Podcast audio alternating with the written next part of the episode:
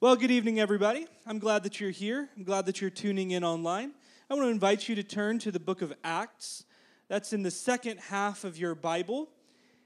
Acts is written by Luke, who also wrote the Gospel of Luke.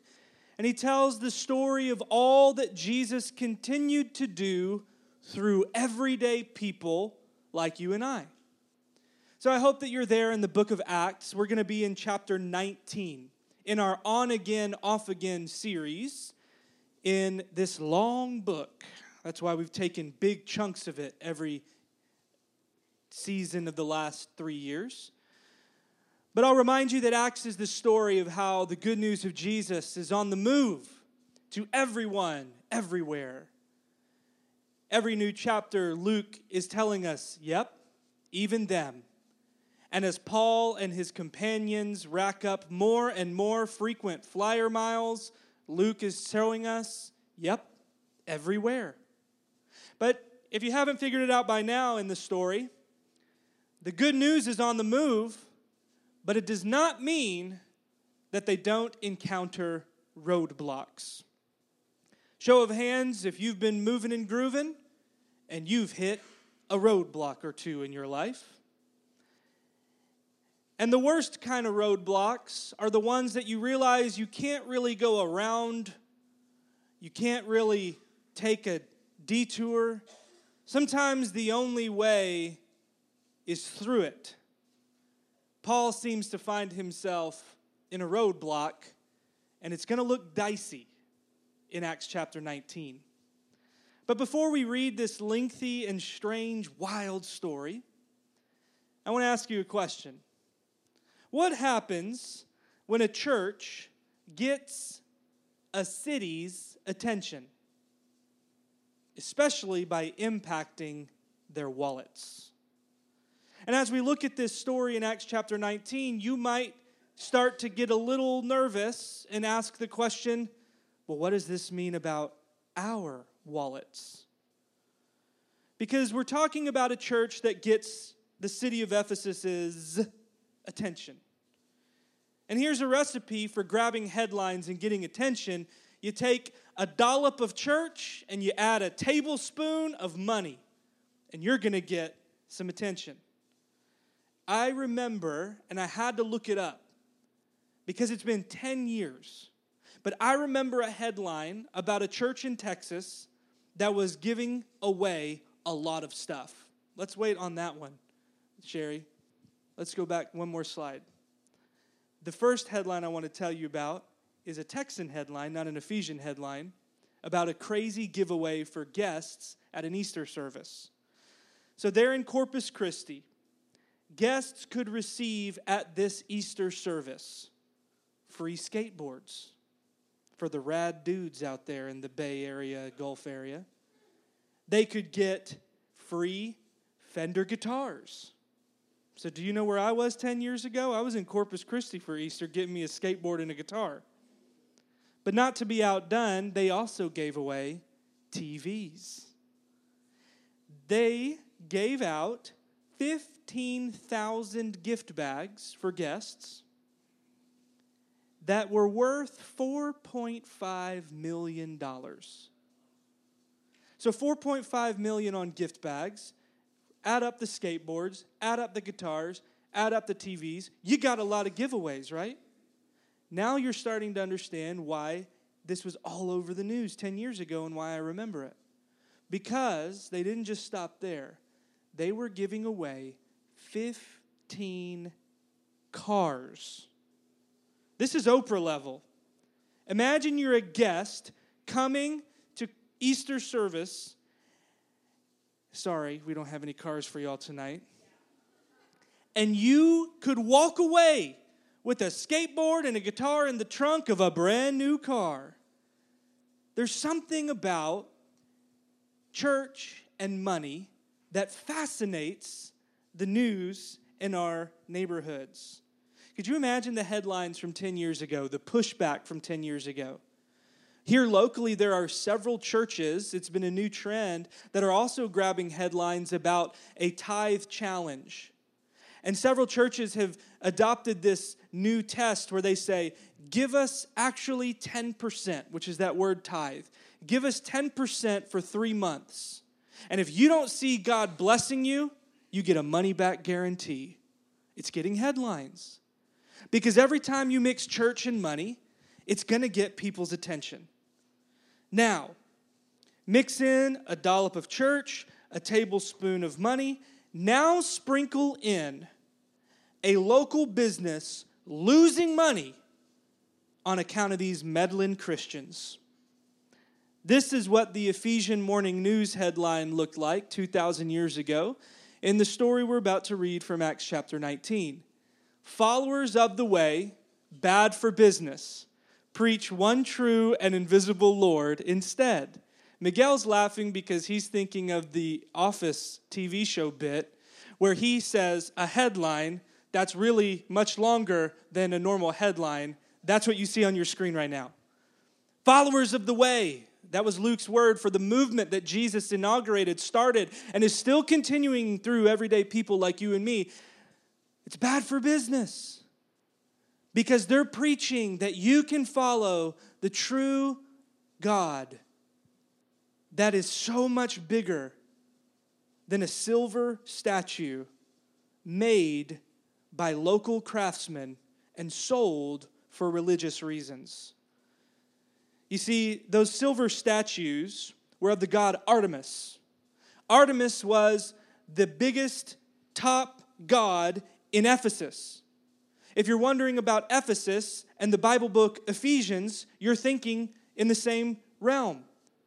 Ephesus was the center of power financially, spiritually, and Artemis was at the center of all of it.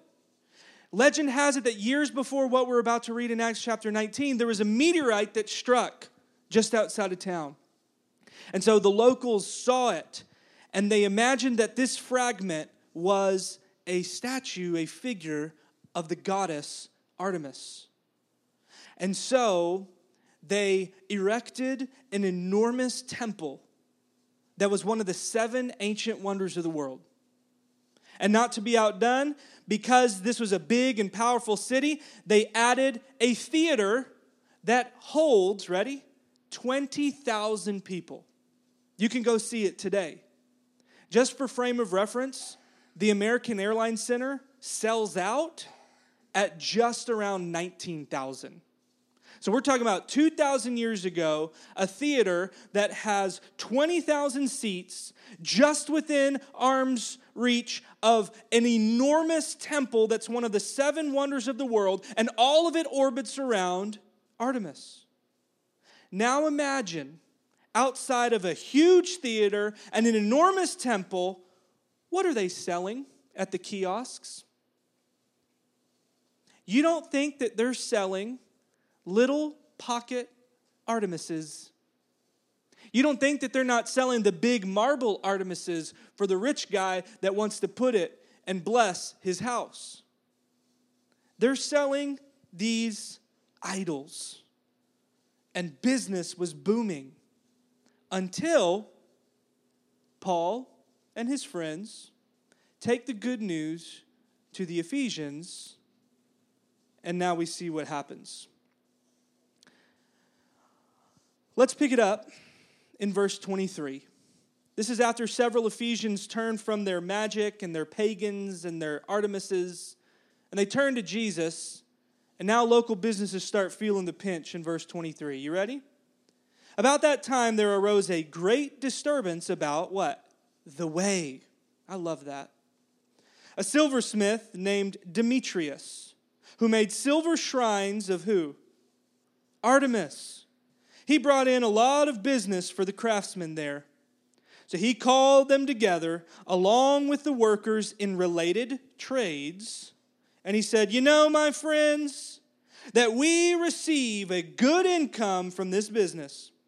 And you see and hear how this fellow Paul has convinced and led astray large numbers of people here in Ephesus and in practically the whole province of Asia.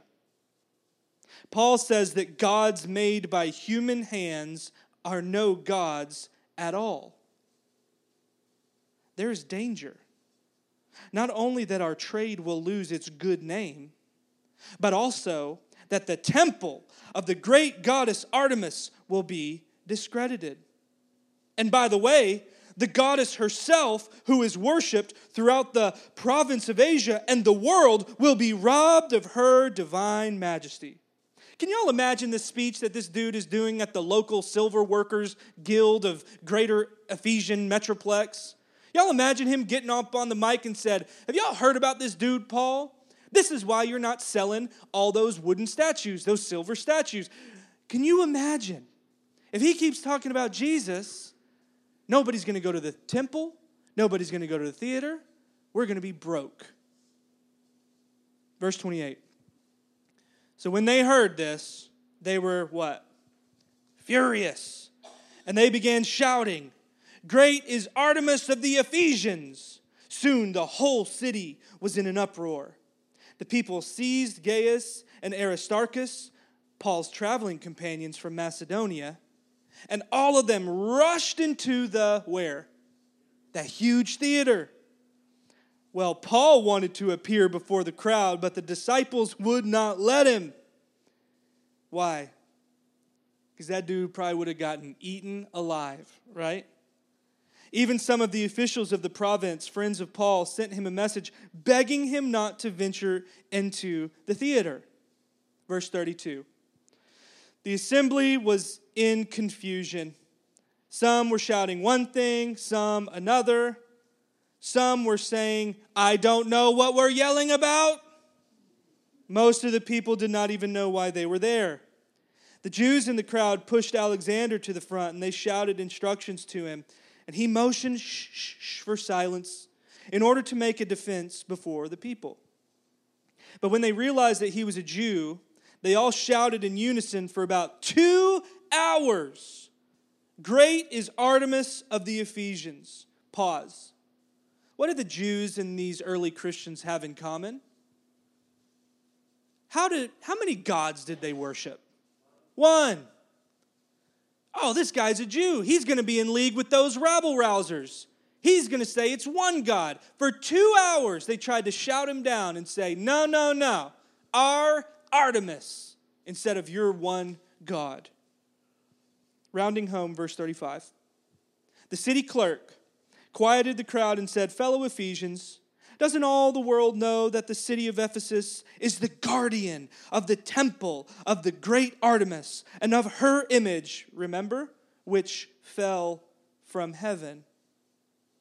Therefore, since these facts are undeniable, you ought to calm down and not do anything rash. You've brought these men here, and though they have neither robbed temples nor blasphemed our goddess, if then Demetrius and his fellow craftsmen have a grievance against anybody, the courts are open and there are proconsuls. They can press charges. If there's anything further you want to bring up, it must be settled in a legal assembly. And as it is, we're in danger of being charged with rioting because of what happened today. And in that case, we would not be able to account for this commotion since there's no reason for it. Basically, he's saying, let the guys have a day in court. If you got a problem, sue them. Otherwise, we're going to get in big trouble. In verse 41, after he said this, he dismissed the assembly. Whew! The way grabbed headlines. The way grabbed headlines because followers of the way are bad for business. Preach one and true invisible Lord instead. If there's anything that our political climate has taught us, you want to sow hate, confront their bank accounts and their beliefs. Then you get a crowd formed, and all of a sudden, people don't really know what they're yelling about, they just want to yell. The way made waves by challenging cultural, spiritual, and financial status quo and the heat got turned up on this movement. So before we move forward, I want to give you two quick principles that I see from the end of this text when it comes to conflict and the heat gets turned up. Number one, sometimes you should listen to your friends when they tell you it's not worth the fight. Have you noticed how often Paul stands up before the assembly and he tries to tell them and reason with them and tell them, hey, actually, and he tries to win them over? They told Paul, don't even come close to the theater. 20,000 people. There's something about a crowd when their bank accounts and beliefs are challenged that they can't be reasoned with. Now, you may not be staring down 20,000 strong, but sometimes you might ought to listen to your friends when they tell you, do not engage. Do not take this thing to the next level. Notice I said the word sometimes. Sometimes you should stand up and you should take the fight. But sometimes, like we see with Paul, maybe it's better left alone so that you live to fight another day. That's the first quick one. Second quick one that we see toward the end. You see that all right? Yeah. Most times, you should keep it about what the issue is really about. Did you notice how quickly, in the span of those lengthy verses, that Mr. Demetrius, at his local silversmith, local idol makers, chapter 162 of the Greater Ephesian Metroplex, took it from, hey, is business slow? to a two hour chant of Great is Artemis and we don't want to hear anything else. It takes the city clerk, who is the Ephesian highest official, to say, Listen, guys, he didn't steal from you. He's not blaspheming our God. You guys keep making it about something it's not about. You wouldn't know in our political climate today that things become about other things, right? Movies about this or that. And therefore, we should yell and scream about it or that this policy is really an attack on our Constitution. We never do this in America, right? That what they're trying to teach in our schools is really about. There's something about the crowd that loves to obscure what's really happening, to make it about something it's not about, because fear is a wonderful tool to galvanize voters. Most times, you should keep it about what it's really about. And thankfully, the clerk stepped in and said, This is not about blasphemy. This is not about robbery. This is a civil suit that you should take to Judge Judy because you've got some lost wages. And you might say, This has nothing to do with me. And I say, It has everything to do with me because every time I enter into a conflict, it's about everything. It ain't about a dishwasher, it's about everything. It ain't about what you thought I said, it's about how you never really trust me after all. All these years. Some people in this church have sat down with us for premarital prep, and we've told you about how you should avoid kitchen sinking. Kitchen sinking is what happens when you have something that flares up and needs a resolution, and instead of keeping it about the thing it's about, you throw everything at them except the kitchen sink. I think there's wisdom in how this pagan person kept it about what it's really about. And the crowd disperses so that the movement can go on to everyone, everywhere. You see, here's what we Americans have in common with the Ephesians you can keep your religion over there as long as it's there safely in that compartment. But when that religion starts to overflow and start to dip into the other buckets of our life, like my finances, that's when I have a problem. It's like we can say, Jesus, I give you my life, but I'm not going to give you my wallet. Just look at how often we say, Jesus, I give you everything. And we say all this. But can we really put our money where our mouth is?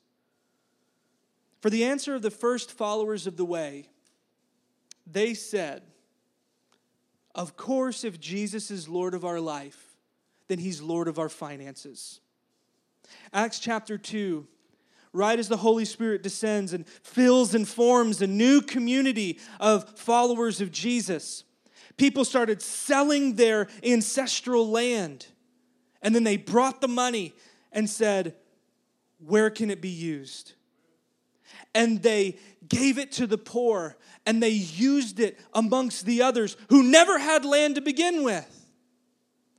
I was talking with someone this week at our community center, and she was saying about how she was engaged with this two week trip and stint about sustainable help with those in the deepest poverty. She said, We didn't just go over there and dump a bunch of stuff or give them a bunch of food. We were helping to create sustainable business models and farming. And I said the cliche, oh, yeah, yeah, yeah. Instead of just giving them a fish, you taught them to fish.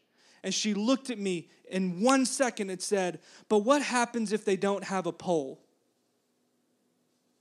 And I just wonder if the church has failed the poor in our neighborhood and the poor in our global neighborhood because we share only what's safe. And would the church make headlines not for spending 4.5 million plus on trinkets and skateboards, but to feed and clothe those who are sleeping outside tonight? The first church said, Jesus ain't just Lord of my life, He's Lord of my wallet.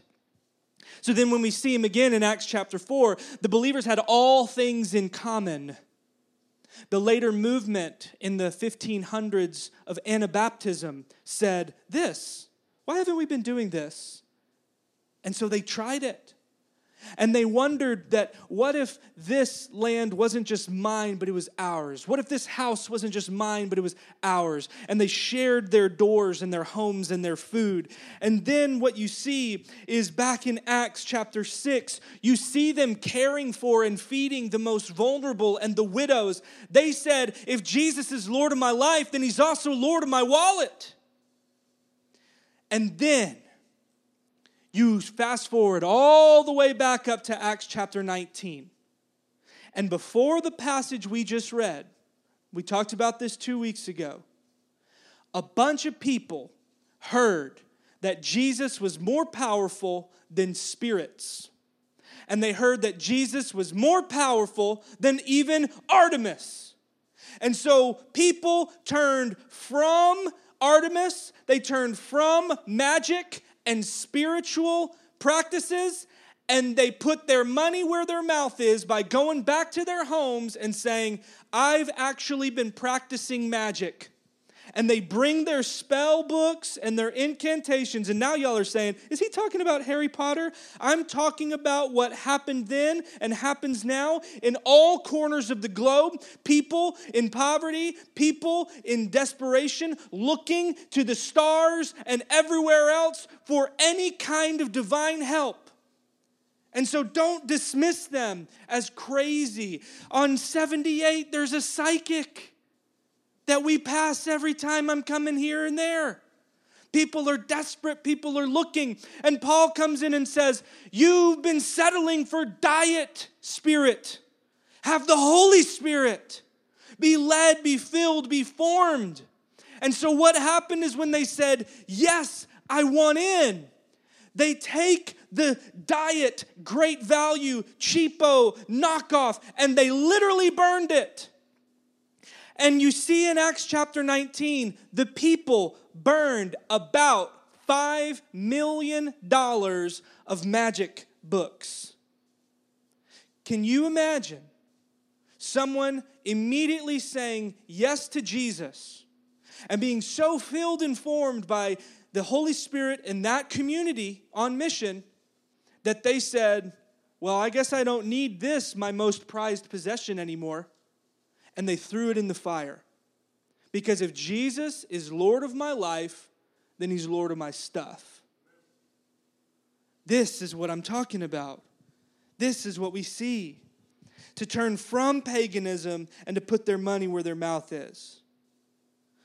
Now, here's our big idea. These followers of the way confronted this cultural, spiritual, and financial status quo, not with publicity stunts, but with holistically transformed lives that transform the world around them. The ripple effect from the beginning of Acts chapter 19, look, is felt at the end of chapter 19. They burned all their stuff, and then all of a sudden, Demetrius and his homeboys were twiddling their thumbs outside the theater in the temple, going, Where is Joe? Where's Sally? I thought they were going to go buy me a new silver statue that I have worked up. They're not coming to get it. And they felt it in their pocketbooks. Because for the first followers of the way, it wasn't just about what they gave. Look, it's about what they didn't spend. They're not going to spend their money that God has given on anything less than what God wants them to do with it. Notice that word holistically.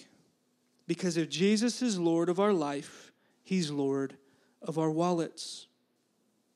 And our sharing and our giving is like a tangible pledge of allegiance to a king and a kingdom. You don't think that the same people that burned their old books didn't start adopting the rhythm of giving and sharing like the followers had for months and years beforehand. They said, if this is what it means, well, if I gave him my life, of course I can give him my stuff. It's a tangible pledge of allegiance that I can give this to you because you are worth it. We don't blink an eye to give our taxes to Uncle Sam because Uncle Sam's coming for us and God is more gracious than Uncle Sam. But I just wonder if we can give a pledge of allegiance to our King and a kingdom. It's not just what we give, it's not just what we share, it's what we don't spend. That's what made the difference. Don't miss that in Acts chapter 19. It was the fact that they weren't buying all that idolatrous, cultural, spiritual stuff. So you say, good thing we don't have an Artemis. And I say, we have consumerism. The water in which we swim is this what you have is not enough. It's not big enough. It's not new enough. It's not fast enough. It's not cool enough. It's not nice enough. But the gospel is an economy of enough. More than that, I'd say the gospel is an economy of more than enough. Because when Paul writes his letter to the Ephesians, he says, He has blessed you immeasurably more than all you can ask or imagine that he would, Ephesians 3, fill you to the brim and overflow of goodness and love. Do we live in a world, a kingdom of scarcity, that there's not enough? Or do we live in a kingdom of daily bread and that there's always what you need? The difference is the church moving or not toward those who have not when we have more than enough. Dorothy Day paraphrased John the Baptist by saying, If you got two coats, you've stolen one from the poor. The gospel is an economy not just of what we give and share, but we make sure that we're not taking more than enough, that we're not spending on idols or otherwise. We may not have an Artemis, but we live in the land of luxury that says more, more, more. This is why I love this quote from Frederick Buechner. We're two for two. Last week I quoted Frederick Buechner. now I'm doing it again. The world says the more you take, the more you have. That tracks. Christ says the more you give, the more you are. The first followers of the way created a riot, not because they tried to make Ephesus great again. It's because by their transformed lives, they decided to abstain from false and fake trinkets of happiness and divine blessing. Their transformed lives said no to the ways of their world so that they may give a more full and robust yes to Jesus as Lord. So, are you like me when I say, Lord, I give you my life, but maybe not my. How do you fill that blank in? I was thinking on the way here do I not turn over my expectations of what my life should look like? Do I not turn over all of my wallet under His wisdom and care? Do I not turn over my heart and frustration and bitterness and anger? My sexuality, my relationships, my what is it? So, this is where we got to pay attention and say, in what area of my life am I feeling a need to more fully surrender? Why? Because the more I surrender, the more I can learn to trust you with it.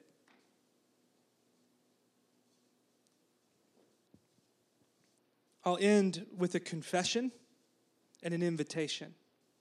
The confession is this when we got married, I could not bring myself to give to a church financially, consistently, and as much as I felt like I ought to. That was a me thing, not an Amy thing. I worked for a church and still felt this way. And it was really weird, even when I worked for a church, knowing that they cut my checks and I didn't cut them back.